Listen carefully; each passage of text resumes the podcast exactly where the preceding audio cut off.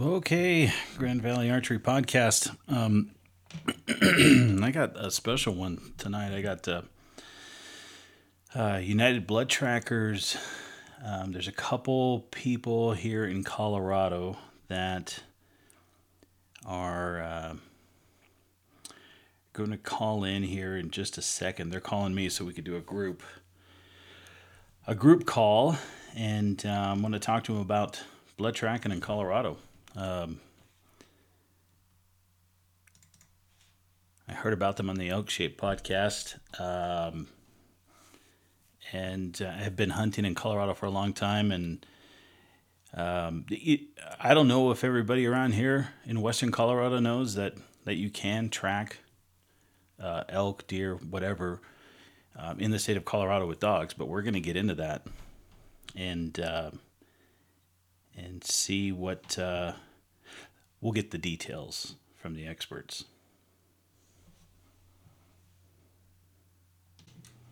Hello. Hey, what's going on, man? How are you? I'm good. How are you? I'm good. Uh, so yeah, I couldn't get a hold of any of them. So, Oh, really? yeah, Oh man. yeah.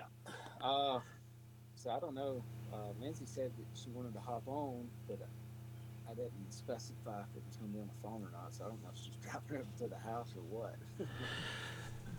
Well, either way, um, if she shows up, yeah. yeah, but cool, man. So what's been going on? Just working.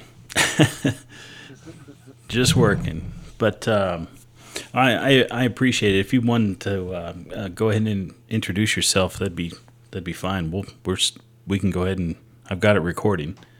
Okay, bro. Yeah, uh, my name's Heath Brown. Um, I, I run On Track, the game recovery out of Colorado.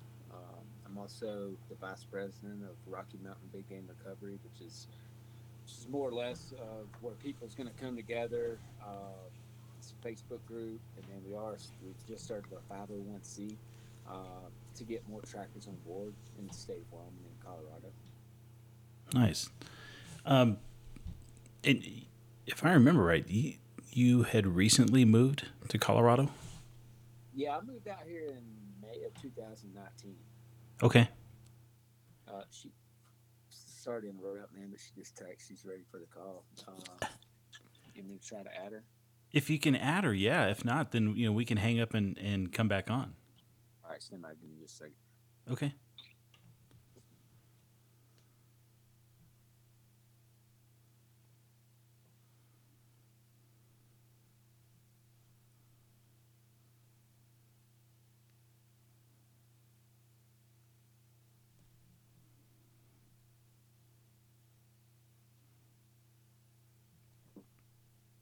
Hey, Tyler.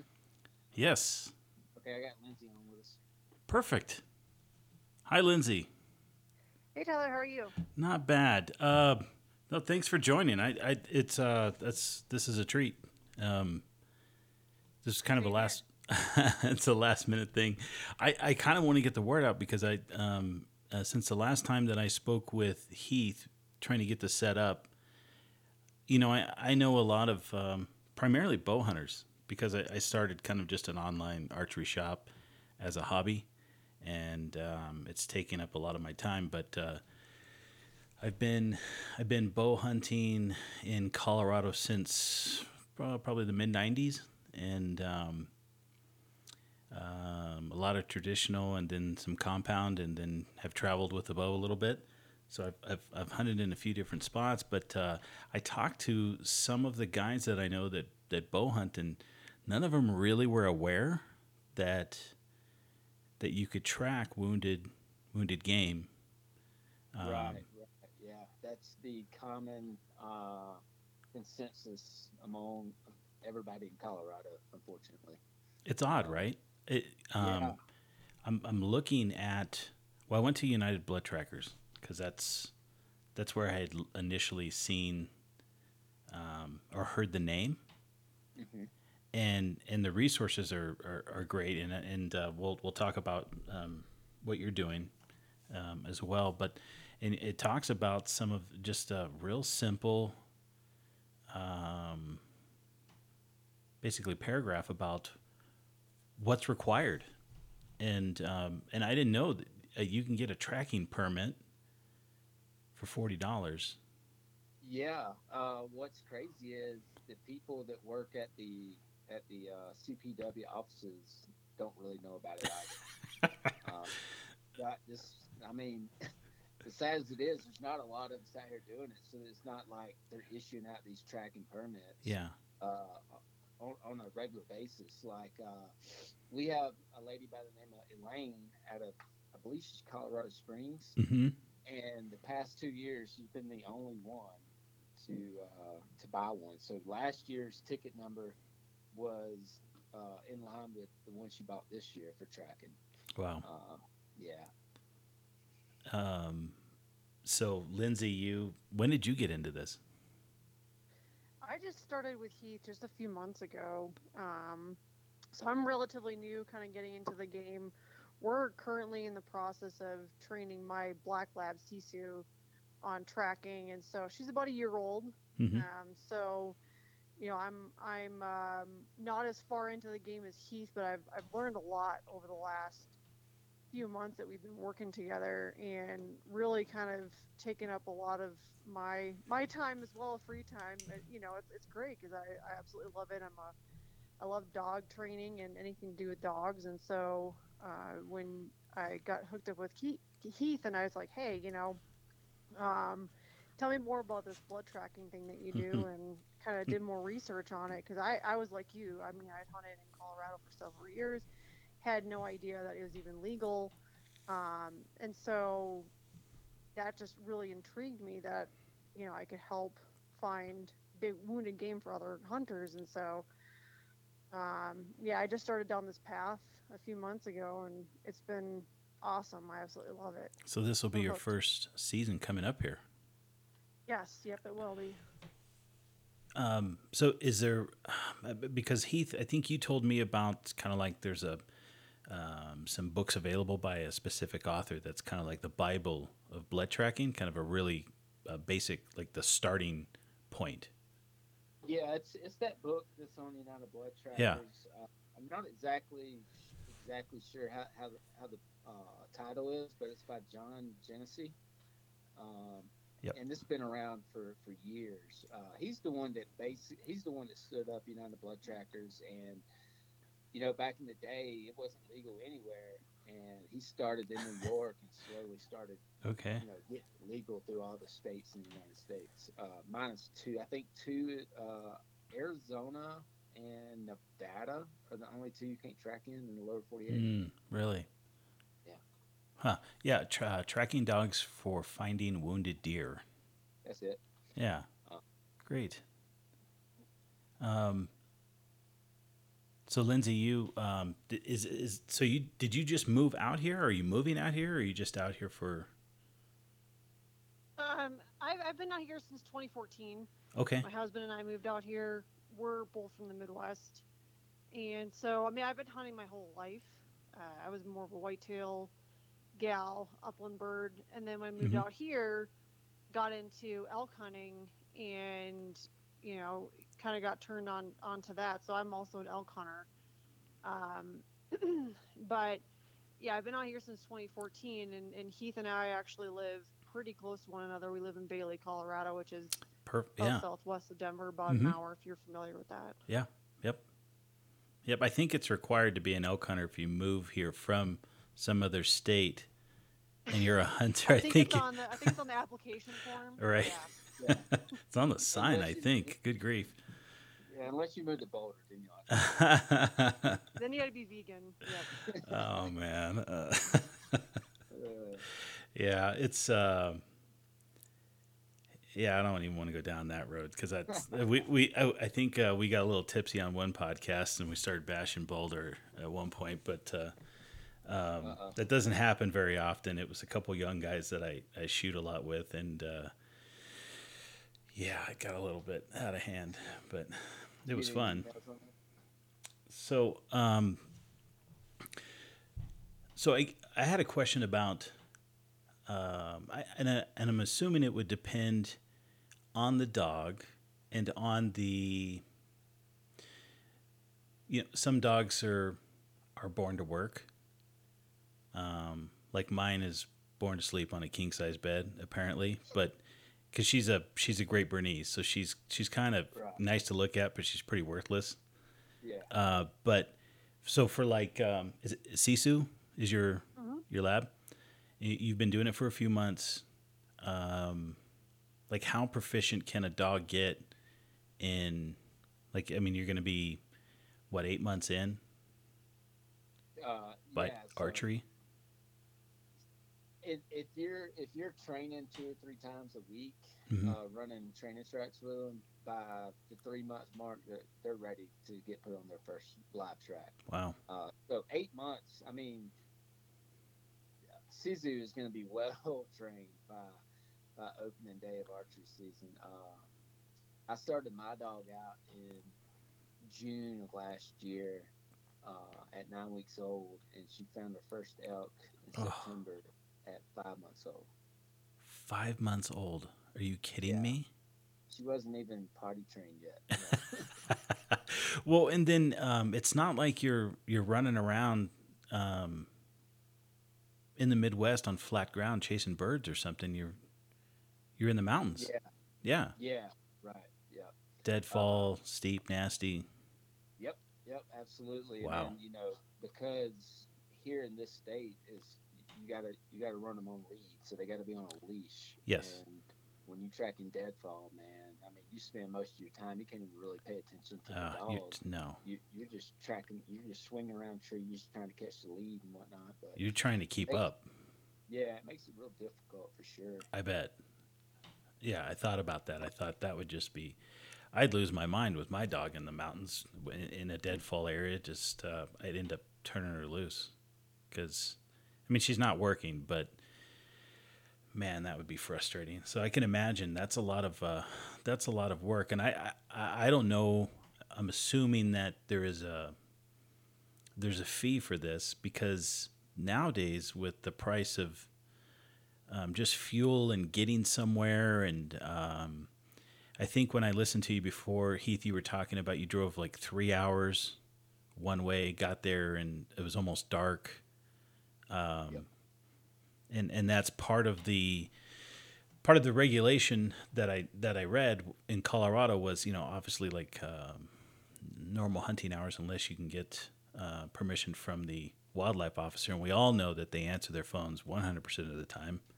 Well, we actually we actually met with a uh, CPW officer at the Rocky Mountain Big Game Recovery meeting back in January, Mm-hmm. and he gave us a list of um, numbers to call for dispatch, uh, so we can expedite that moving forward. So it hopefully it shouldn't be an issue this season as far as getting a hold of a uh, wildlife officer to give us approval because I mean they want us to recover the elk just as bad as the hunter wants us to recover the elk. So it ain't Agreed. it ain't so much of get permission really is the way I read it. It's the way he kind of told us. It's more more along the lines of we just want to know what's going on in that area. Sure. Yeah. Um, Yeah, and, and having the um the the hunter CID number along with that, so they know who it is Yeah. and, and who you're working yeah, with. typ- typically, you know, when we get a call, because I mean, if you're listed, if you're listed on UnitedBloodTrackers.org, that's where most of the non-residents are gonna uh, get our number from. And like I said, uh, every every person I call, uh, every person that called me last year, but like one, I think, was non-resident. Um, so there's not a whole lot of people know about it. But w- once we do get that call, you know, we're screening that call. Um, hmm we're, because we, it's not good to have a young dog and put them on an unsuccessful track. Because we train them that when they hit that blood, they know there's a reward at the end. Right. So if the first few tracks don't give them that reward, Mm. it don't make the best tracking dog. And then also too, you got to take into account that, you know, we're gonna want like pictures of blood. We're gonna want uh, we're gonna want a pin of the closest place we can get our truck sent to us before we set the track. I'm gonna want a pin of where uh, where the animal was shot at. Okay. If you, if, if you got a track laid out from where you track blood, send that too. Uh, what I'm looking at, uh, is I'm looking at how far do I have to walk, uh, how steep is the terrain, uh, because a lot of times we may I may have got back from a track and I'm wore out, and then I get another one, and they're like, oh, it's yeah, it's five miles, it's you know 2,500 foot elevation gain. Well, that that changes a lot, you know, whether or not I'm on stuff that you may have to call somebody else, you know. Yeah. And I mean, depending on where they're calling from, too, right? You, I mean, the, the questions that you're asking, um, I'd almost want all that if a friend of mine called me to ask me uh, for help. Yeah. Just yeah, like, where do I park? Where are you at? That, yeah. Right, right. But then a lot of the other questions too is we're trying to have them paint that picture to us on whether or not we think that it's a recoverable animal.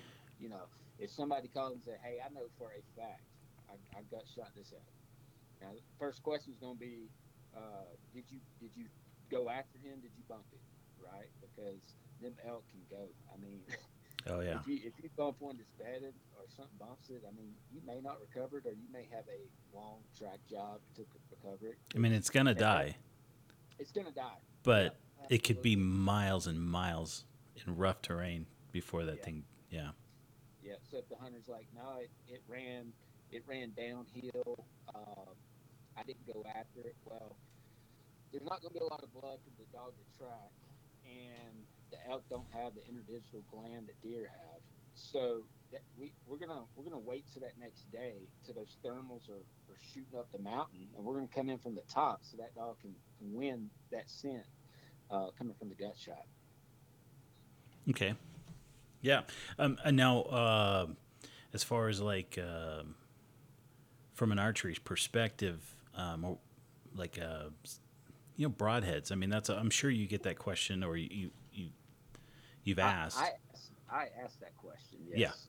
Yeah. yeah. Uh, and some people say, why does that matter? Well, uh, for me, I'm going to ask, did you get a pass through? Did you recover the arrow? Mhm. Uh, if they say no and no, my next question is, well, what kind of broadhead were you using? If they say expandable, that expandable can close up when they're running off. If they got a fixed blade broadhead, as they're running, it's in there just Working. stuff. It's yeah, it's working. Yeah. So that that's something I want to know. You know. Uh, sure. so, yeah, and that, that's kind of why I ask it. And then too, if they're like, "Yeah, I shot it with a rage," then I know that there's going to be initial blood, and it's probably going to fade out. You know, um, just from that large opening. Uh, it's just stuff I, I kind of keep in my toolbox as, as we're going on the track. Yeah. Yeah. So, uh, Lindsey, do, are you a bow hunter? I do bow, rifle, muzzleloader. Okay. Um, do it all. I had uh, kind of taken the last couple of years off. Um, had two kids. I currently have a two and a half year old and a, and a seven month old. So Oh my gosh. looking forward to getting back out again this year. So, um, but yeah, most likely I, I will be out in the woods with a bow. So I, I, I was wondering about that because um, what happens if so you just block off time where you just don't answer your phone for for calls and that type of thing coming up Yeah, I mean that's and that's fine So- I get it Yeah, last year uh, I got into it, and then I took the whole month off. I'm like taking the, all of September off, uh, and you know I had a buddy come out the first week, and then my brother-in-law came out uh, the second week, and uh, I was getting calls left and right. I'm like, ah, ah, sorry, you know. yeah So this year, uh, I put in for some units close by the house here. Um, so if I do get a call, most of the time we're waiting to the following morning anyway. Uh, so I like to get there first thing. Uh, if you get there first thing in the morning, there's a little more moisture in the air on the ground, which holds that scent in better for the dogs anyway. So that's typically how, how I'd run it. that was a Yeah, I mean, question I had we're- yeah Well, I mean, we're trying to also build the network too of, of folks. I mean, that's Mhm. kind of why I'm coming on board as well to kind of help. Um, you know, if, if Heath has something going on and you know I can take a call or vice versa. Um, you Mhm. know, there's we're we'll have you know a, a few different dogs that we're or a few different handlers that we can have options for for people if you know because everybody's got personal stuff going on. You know, so Sure. um, and and this isn't you're, you're not going to make a living off of this. I mean, we're, we're kind of doing this uh, for for somewhat for fun, you know. So um, that's why you know he was looking to bring me on and and um, you know get my dog on on board too. So there's going to be more than just one option too if, if you if you give us a call.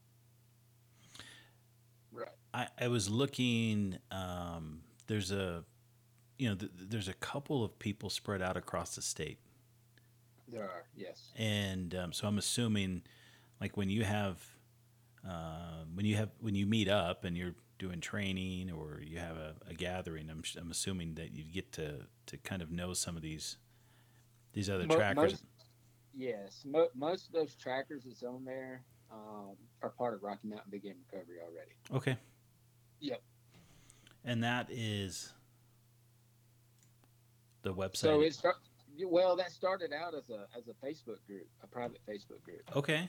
uh, and then we just started a 501c. Mhm. Uh, we got the bank all set up. We uh, got our first seminar coming up in late July. Where we're going to be. We've already got like 20 people on the books. I think. Wow. Yeah, you sent Um, me that flyer. Um, Yeah. Yeah, I'm gonna. I'm gonna. I need to print that out, and I need to spread it around on my um at my um the archery range, Right. Right. and and put that up just to just kind of spread the word. Not not just if someone wants to get involved with that, but just to know that that service is available, Mhm. and and maybe not. Uh, I mean, you're you're a good ways away. I'm in Western Colorado. Um, Yeah. I live you're like probably- 10 miles from the Utah border. So, um, yeah. You're. yeah, there was a guy in Hotchkiss, and he's like an hour and a half away. So, Yeah, w- we got one tracker that's. Uh, I don't know if you pulled up Utah on uh, United Blood Trackers, but there is one tracker on Rocky Mountain Big Game Recovery Facebook group out of, out of Utah, not too far into Utah though. okay. I'm going to look real quick here while we're talking. But, uh, um, and you're not too, Lindsey, you don't live too far away from Heath. So, uh, yeah, we're we're pretty close to each other, probably about 20 minutes apart. Oh, perfect. The, the, um, the nice the nice thing about where you're at is just the population density. There are a lot of people that hunt over there, yeah, yeah. and in the high country, you know, in the Continental Divide, which is not too far away. yeah, and surprisingly, uh, last year, I think I got two calls in this area. Hmm. Uh, unit 49, uh, and then the one unit just north of it. Uh, most of the calls were coming up from the OTC units way up north. Huh. Huh. Yeah. Um, so how, But m- how many? Call- oh, sorry. Go ahead.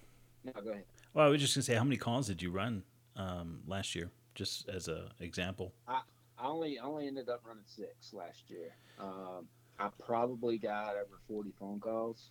Um, probably more than that if I went back. Uh, I know Scott. He's out of uh, he's out of northern Colorado. Um, I can't think of the name of his town, but Scott Gillespie. He said he got over 100 calls Whoa. last year. Yeah. I mean, they, he'll get calls. He'll work Nebraska, Wyoming, and Colorado. No kidding. Um, Scott Gillespie in Wellington, Colorado. Wellington, that's it. Yeah. Yeah. Okay. Yeah, there's um. Oh man, that is uh. Yeah, he, he's willing to drive then. Um. I- Yeah, and last year, last year he didn't take as many because he he had a bad bout with COVID. And He was in the hospital. It's, was, it was pretty rough on him. Yeah, it can knock you down. That's for sure. I uh, you're. Let's see. I'm trying to think of where. So you're at, yeah, in Bailey. Hmm. Man, I, Yeah, the goal is to, to get enough trackers on board under either on track or on, on their own, and um, and be spread out among Colorado so that you know we're all networked together. And hmm you know, if I can't take the call, I can go on to our Facebook group page and be like, "Here's all the information. If you can take the call, let me know. I'll send you. I'll send you the drops to send me."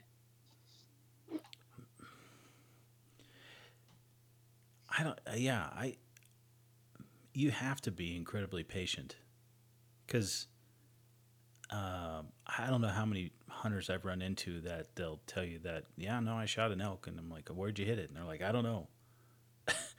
they, Yeah. they black out a little bit, and uh, and so that I mean, like you said, you're asking 20 questions or more, and and trying to get as much information as possible. It's um, Yeah, and, and you know, a lot of it, especially for the out of staters, their first or second, their first time actually getting to shoot at an elk, uh, they'll be like, "Yeah, it's, it was broadside," um, and it's never broadside. It's it's always a quarter shot. mhm. Uh, but all that adrenaline, all that a lot of times information you get ain't always accurate when you, when you do recover the animal. Sure. Uh, that's why pictures of blood are, are huge.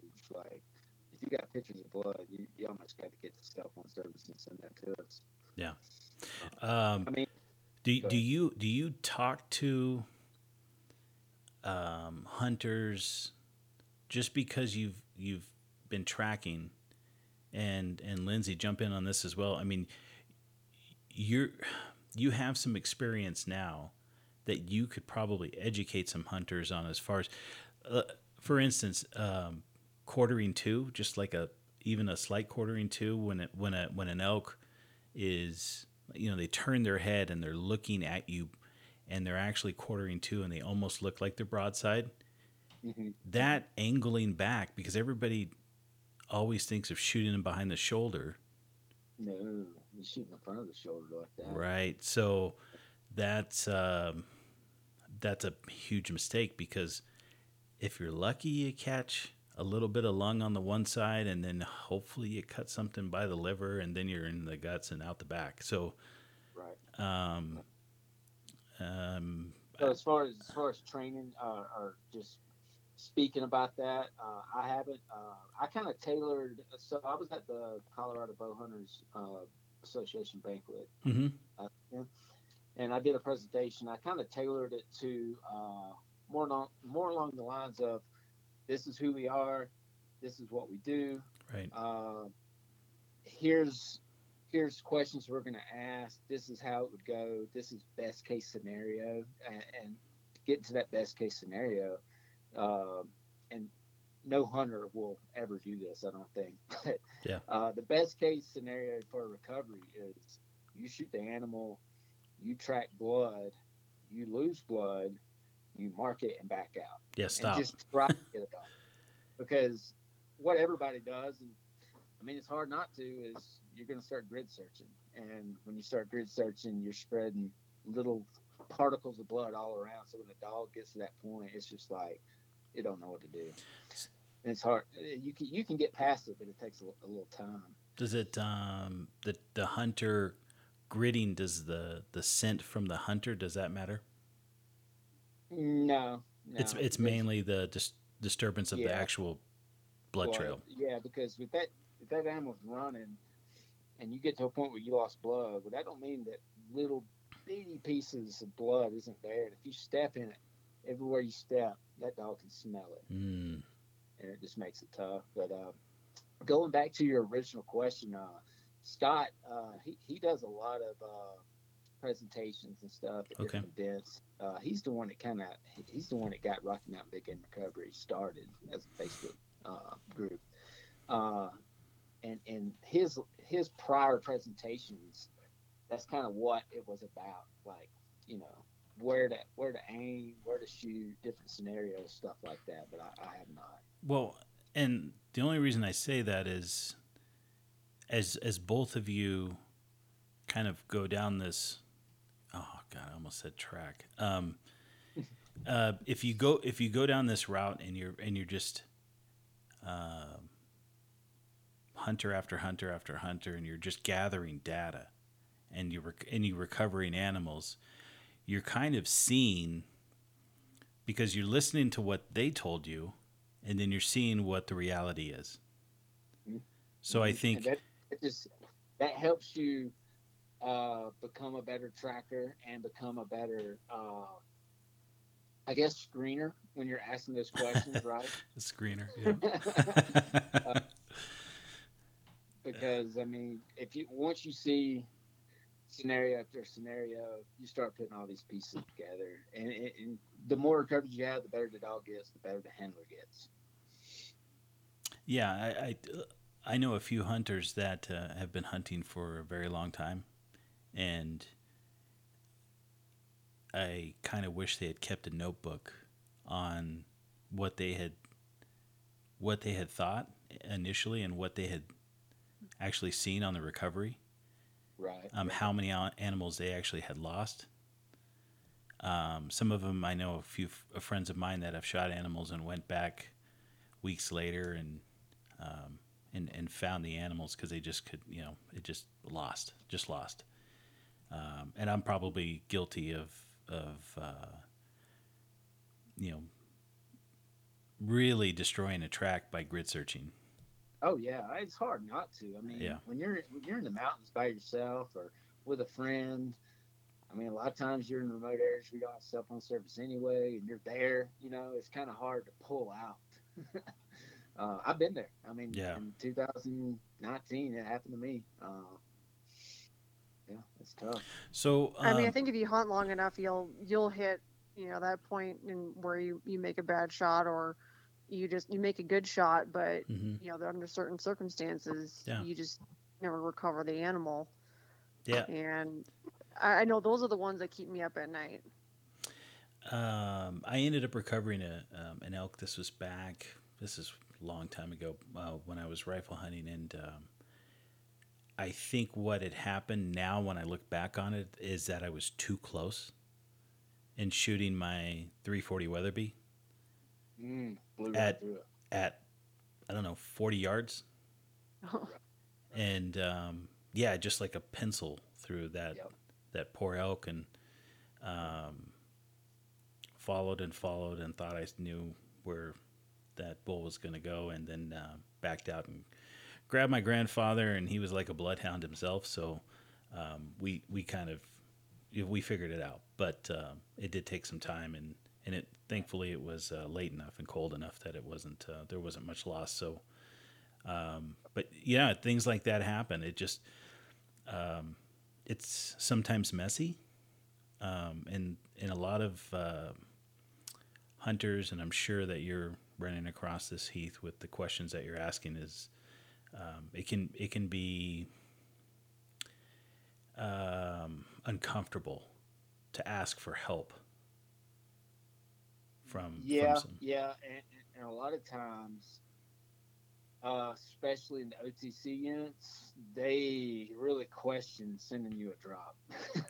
it's like, oh my gosh say, you're, not going to give this away. I'm like, no, this is not going on the internet. I'm uh, not going to be putting your spots. You know, I got my own spots, but yeah, that's one of the big things too. Is uh, not just feeling bad about making a bad shot. It's also too, if they made that bad shot in their little honey hole, oh man they don't really want to give that up either. well there you go if they stiffy you just blow up their spot Yeah, yeah. I mean, I, I uh, most most of the people that I've run into in the backcountry, I've had a pretty good interaction with. There's been a few um, over the Yeah. years. It's a small amount over the years. It's the it's the minority over the years that I've run Yeah. into that. Uh, That's uh, that's what I told uh, Lindsey because you know she was saying that you know uh, my husband don't really want me going out by myself. I'm like, no way, Sure. I, w- I don't want to do that either. now, you know, can you uh, can you carry a sidearm? Yes, but you cannot use it. You, you can't use it on the animal. The Yeah. hunter- The- If, if y'all come across the animal and it's still living, the hunter has to be the one to dispatch it. With uh, the license that they have, like the, the legal method of take, correct? That's correct. So if it's bow season, it's got to be the bow. Yeah. Um, and I don't know. I haven't really dug into the law that much, but I don't.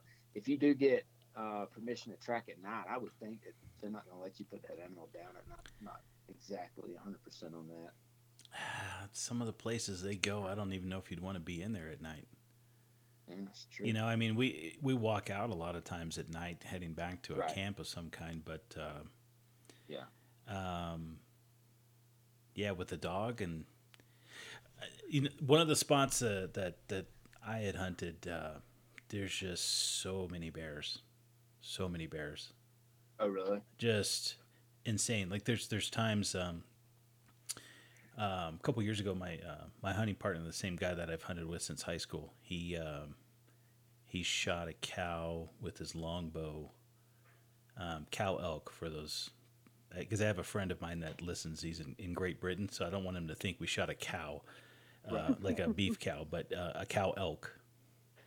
And um, you know, it, after that, after we broke it down and, and took part of it out, and then I went back in and I said, "Well, just let it cool, hang it in the tree right there, and I'll go back and I'll uh, I'll keep hunting." And he went back and uh, took care of what he had, and I said, "I'll just uh, come back up here in a few hours and we'll pack the rest out." And in the meantime, I think I scared off, and not none of these were really big bears, but I think I scared. Let's see, Right.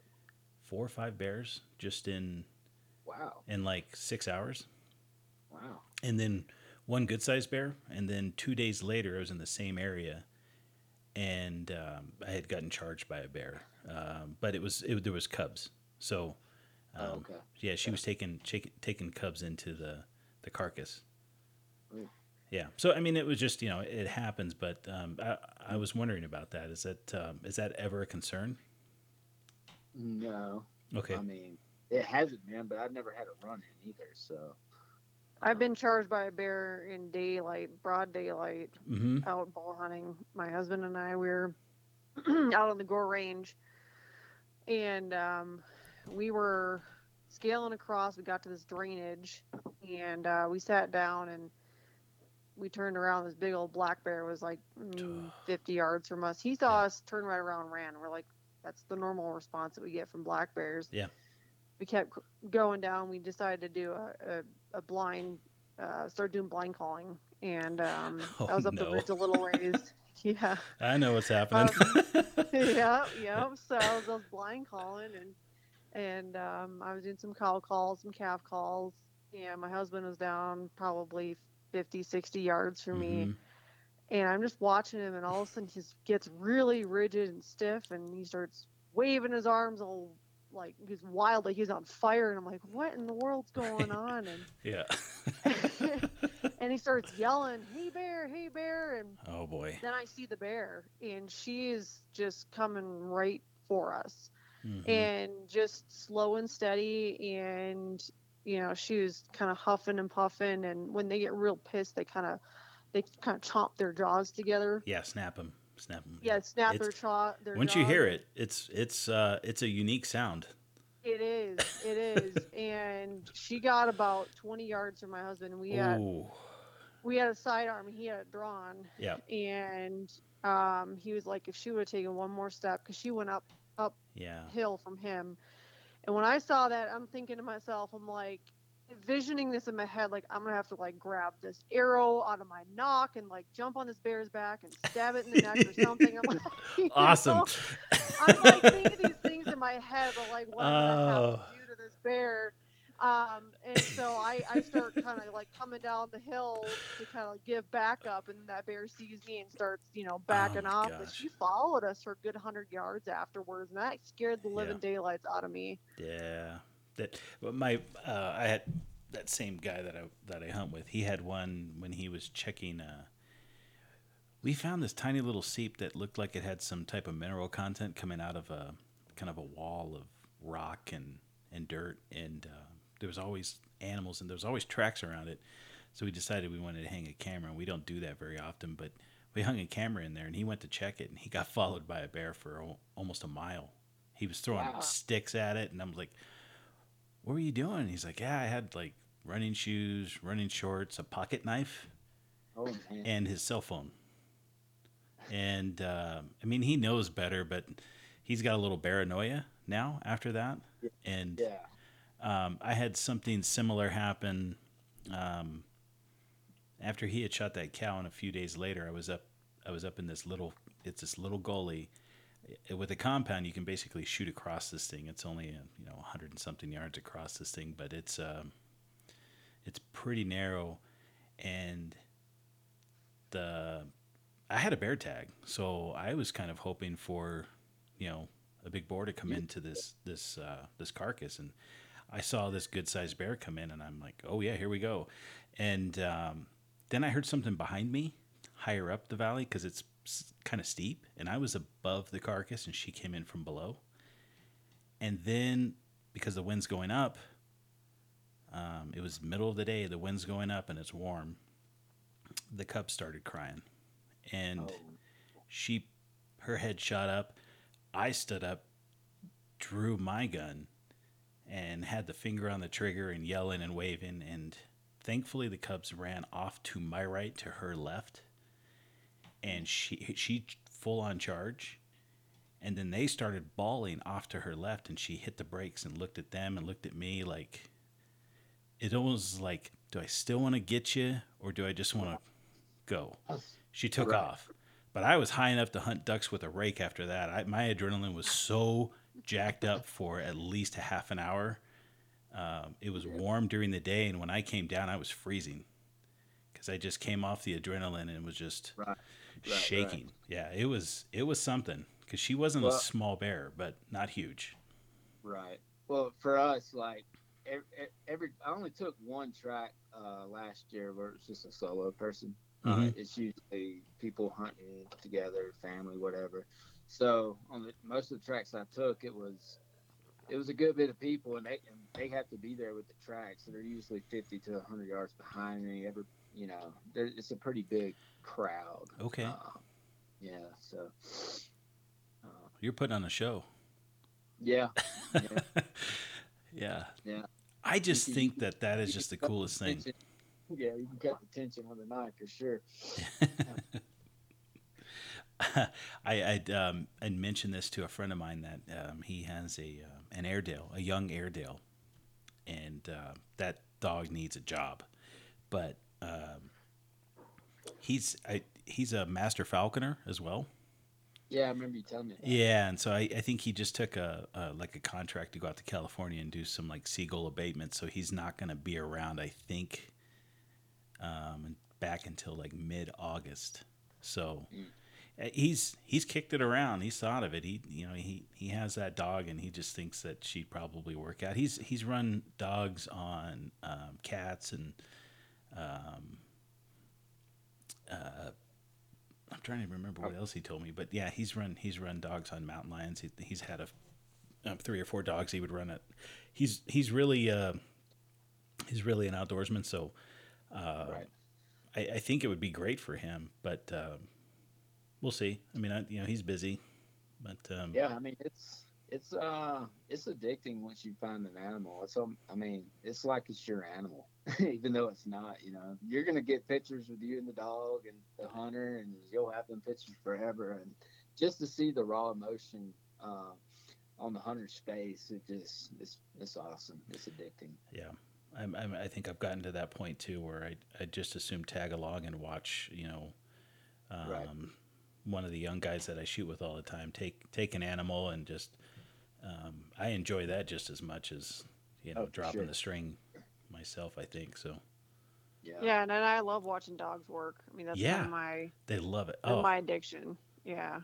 Yeah. It's you know, it, if anything, that's my dopamine hit right there because um, you know you, you I, I- I did a lot of um, upland bird hunting, some waterfowl hunting, Mhm. And you know I always I always used to tell my dad, you know, I said I could not fire my gun the entire day as long as my dogs did a good that day. I don't care. yeah, That's all I care about. Is just seeing them, you know, because they're they're having just as much fun, if not more fun, than you are. You know, they love this stuff. Yeah, I, watching dogs work. Uh, the first, I think, taste I got of it was I was living in North Carolina when I was um, I was in high school, and um, there was a guy on one of the teams I was playing on that. Uh, I mean, he was a real, he was a real redneck guy, like a real, like just grew up running around in the woods, and you know my kind of person. But he was he just didn't fit in in that school so much. But I I was hanging around with him for a little bit, and he's like, "Do you uh, you want to go chase some some coons?" And I had heard about it, and I didn't really know what it was. And then you know, this is like running dogs at night, chasing coons at night. Wow, that was wild. But Right. those dogs, his and it was his father's dogs. I, I don't know if it, it's probably the same thing. They get so excited. It's so much fun to just uh, be a part of. And I, I don't know if I'm I'm not anti coon hunting. I wouldn't say that I'm like not anti anything really, but that was Right. a that was a little eye opening that experience, the way they do it. But Yeah, I've I've actually never done that before. yeah, run run um, run bears back east and with dogs and bay up bears and stuff. I mean that uh, it's appealing. Um, Yeah. but I, I do I love bears. There's just so many of them. There's so many in Colorado, um, and mountain lions as well. I mean, um, so I, yeah, I that's that's my uh, bucket list hunt. It's the mountain lion with hounds. you're in a good spot right where you live. Oh yeah, yeah. We've uh, I got some good ones on trail camera. Oh yeah, That's those- actually how Heath and I got hooked up originally in the first place. My uh, husband and I were out mule deer hunting by our house, and we came across a six by seven bull that had been taken down by a mountain lion, whoa. and he was probably dead maybe three days or so. Mhm. Uh, he's still fresh, but not that fresh. Yeah. And I took pictures of it because I was just like, I knew they took down mule deer, but I had never seen anything like that. Yeah, big bull like that. Yeah, and so I posted on this Facebook forum, and so that was kind of cool, kind of humbling. And um, Heath's like, "Hey, where's that at? I got a, I got a lion tag." and that's uh, how we got started talking, and and um, so Oh, that's Yeah. great. Yep.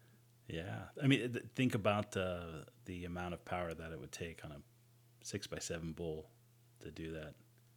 Just Oh, amazing. you, man, you'd be lucky to get out. I would imagine. It's incredible. Yeah. Um, so, uh, tell me again about um, um, the organization, and, and I mean, we could wrap this up if um, if if you're good with um with the conversation. I I think uh, I'd like you to kind of just kind of promote what you're doing again, just at the end, so um, the people that listen can can get a little bit uh, more information, and then maybe go where to know where to, to look for you. Right, right. Well, if you if you're already somebody who who knows how to how to train dogs and and how to um, how to how to get them going on tracking and stuff like that, uh, we'd love you, for you to be a part of our team. Mhm. Um, that's you know Rocky Mountain Big Game Recovery or on track, which is kind of like our tracking business, if you will, if you call it that. But we do tracking training, whatever. Uh, so it's on track Big Game Recovery, and that's uh, on Instagram. That's on Facebook, and we just started a YouTube channel, and we're gonna we're gonna be uh, yeah we're gonna be putting together all of our uh, we'll be videoing all the tracks and kind of putting them out there uh, this year for everybody to see, so you can see that raw emotion from the hunters. Wow. Um, and then Rocky Mountain Big Game Recovery, it's it is still and will continue to be uh, a private Facebook group. Uh, I'm an admin. Uh, you can ask to join, but we also became a 501c. We're working on a website, uh, and and that that that website is going to link all the tractors up in the state, right? Yeah. Um, and then and then we'll be doing we'll hold you know yearly seminars to give training on any anything from you know what's in our backpack from when we go out on the track to you know how to read the initial shot site how, how to read the blood uh, how to read your dog how to, how to do all, all sorts of stuff so it's, it's a wealth of knowledge It's really involved. I don't think. Um, I mean, I, I, I wouldn't know. I, I maybe that's why I struggle to ask the you know the right questions tonight, but um, because I just don't. I, you know, I don't know. I mean, I, I could understand. Right. I'd be one of those one of those hunters that probably said, "I'm pretty sure I hit him here," and I Yeah. I know where I know where he was standing. I'm pretty good about remembering and being Yeah. lucid about that. But then, I mean, it's just, um, yeah. I mean, it, it's it's a it's an emotional moment. Yeah, and and for the and for the hunters who listen to you who, who have no interest in doing this, um, you know, uh, ask for our number. You know, like hit us up on Instagram, ask for a number, uh, keep it in your phone, um, and then mm-hmm. and then just know that if this does happen to you, hopefully it don't. Uh, take as many pictures of the blood and remember as much stuff after the shot as you can, as far as the reaction of the animal, where it ran, that type of stuff. Okay. And uh, that just that just helps the odds of uh, recovery. So on track big game recovery is on Instagram. Yes. Okay, I'm gonna I'm gonna put that in the the show notes when I. Uh, we that? actually it used to be so. My buddy Lance started it out in Kentucky, and it was on track K9 deer recovery. Mm-hmm. Uh, but just all linked. That's why he's going to be coming out here in September to track. Um, and then I'm going out to Kentucky in November during his busy time to track. But yeah, that's the name of it. It's on track big game recovery. So Heath, where did you move from? Uh, well, I'm I'm actually active duty Coast Guard, so I okay. run all the Coast Guard recruiting for Colorado, uh, Wyoming, Utah, uh, half of Kansas. Uh, so I'm I'm active duty. So I moved from Alabama out here. That's where I'm from. Okay, because I don't know if you know that there's not really a Colorado accent. No, not at all. so, I, you, know, you know what's funny is, yeah. Um, I went back home in January. I was like, "Oh my god!" I was like, "Do I sound like that?" Like, no, so I'm not even as bad as they are. Oh, I know. Yeah, I've been all over, and and uh, yeah. my I, I was an Air Force brat. Uh, my my brother was in the Army for uh, 20 years. Right. And uh, but yeah, he. so I've been all over in it, and um, moving to North Carolina was um, eye opening. I really enjoyed it because it was really. Um, um, it, it was my kind of people out there running around the woods, riding horses, and working ranches and um, that type of thing. So I, um, yeah, so perfect for me to live on a farm in western Colorado in the middle of nowhere. So uh, I appreciate uh, both of you coming on. Um, Lindsey, it was nice to meet you, and and uh, what a it was a it was a treat for me. Uh, both having both of you on, I, I, I really do appreciate it. Yeah, absolutely. It and was, uh, maybe after the season, um, when it slows down for everybody, do it again and then see if there's any stories to share. And tracking stores, yeah, that'd be great. Yeah, yeah, for sure. So yeah, it was, it was great having us on here. We really appreciate it. Yeah, it's it's it's um, relatively new, but it's it's growing, um, and um, I I I just like uh, the the type of people that I, I can interact with around this uh, pastime. Um, and right. this is this is a new one. And when I when I heard that, um, man, I was just I was amazed. I, I it's really intriguing. Um, so, are, uh, are, you on? Is your is your podcast on Apple iTunes? It's on it's on Apple, I believe. It's on Spotify. Okay. It's on um, it's on several platforms, but yeah, it's on Apple. I was trying to pull it up the day you called me, and I couldn't find it. It's just um, Grand Valley Archery Podcast. Oh, okay. Because I was typing in Grand Valley Outdoors. Yeah, it's Grand Valley Archery Podcast because I started the the just the online business. I work a normal day job and then have um, an online archery store and just uh, tune. Mainly, what I do out here um, is I have a lot of traditional guys that are just getting into it. It's gotten really popular, so I help them get started with, you know, recurves, longbows, uh, bare bows, um, I build strings for, you know, Olympic style bows and, and bare bows and recurves. And uh, so I've been doing it for a little while, but that, I just started that. It was just kind of a, I was doing it anyways for, for people. So I thought, well, uh, before I go broke, I better start an LLC and, uh, right. and sell some things. So nice. nice. Yeah. Yeah. Hey, I got your uh, got your podcast up right now. I got it. So yeah, there's a there's the the last one I did with the omnivores, homestead, and quivers. The audio was was rough because I, he's in the middle of nowhere in Florida, and mm-hmm. it was it was it got a little wild. He's he's a char- he's a character, but but he is a really solid guy, um, and just the nicest guy. And and yeah, we were on the phone for two hours. Just we could have gone, kept going and going, but uh, no, there's there's some, there's been some really good um, conversations, and I'm I'm trying to get uh, right now. I'm trying to get a gentleman that was um, he owns a ranch up in Walden um, with his family, and he's Oh, was he the same guy that was on uh, Blood Origins the other day? yeah um, Okay. Gittleson. Yep, and Yeah. um, so we're just trying to hammer out a, a a a time when he can get on, so we can talk about his uh, his experiences with the wolves up there. Yeah. and just just basically running a um, any type of ranch right now is uh, there's there's so many restrictions for Oh, any no. any type of business. It's it's tough. So I want to Yeah. I want to I- I'd love to talk to him and just get his perspective. Yeah, So. for sure. That that was a really good podcast. It was. uh, uh, because they're not.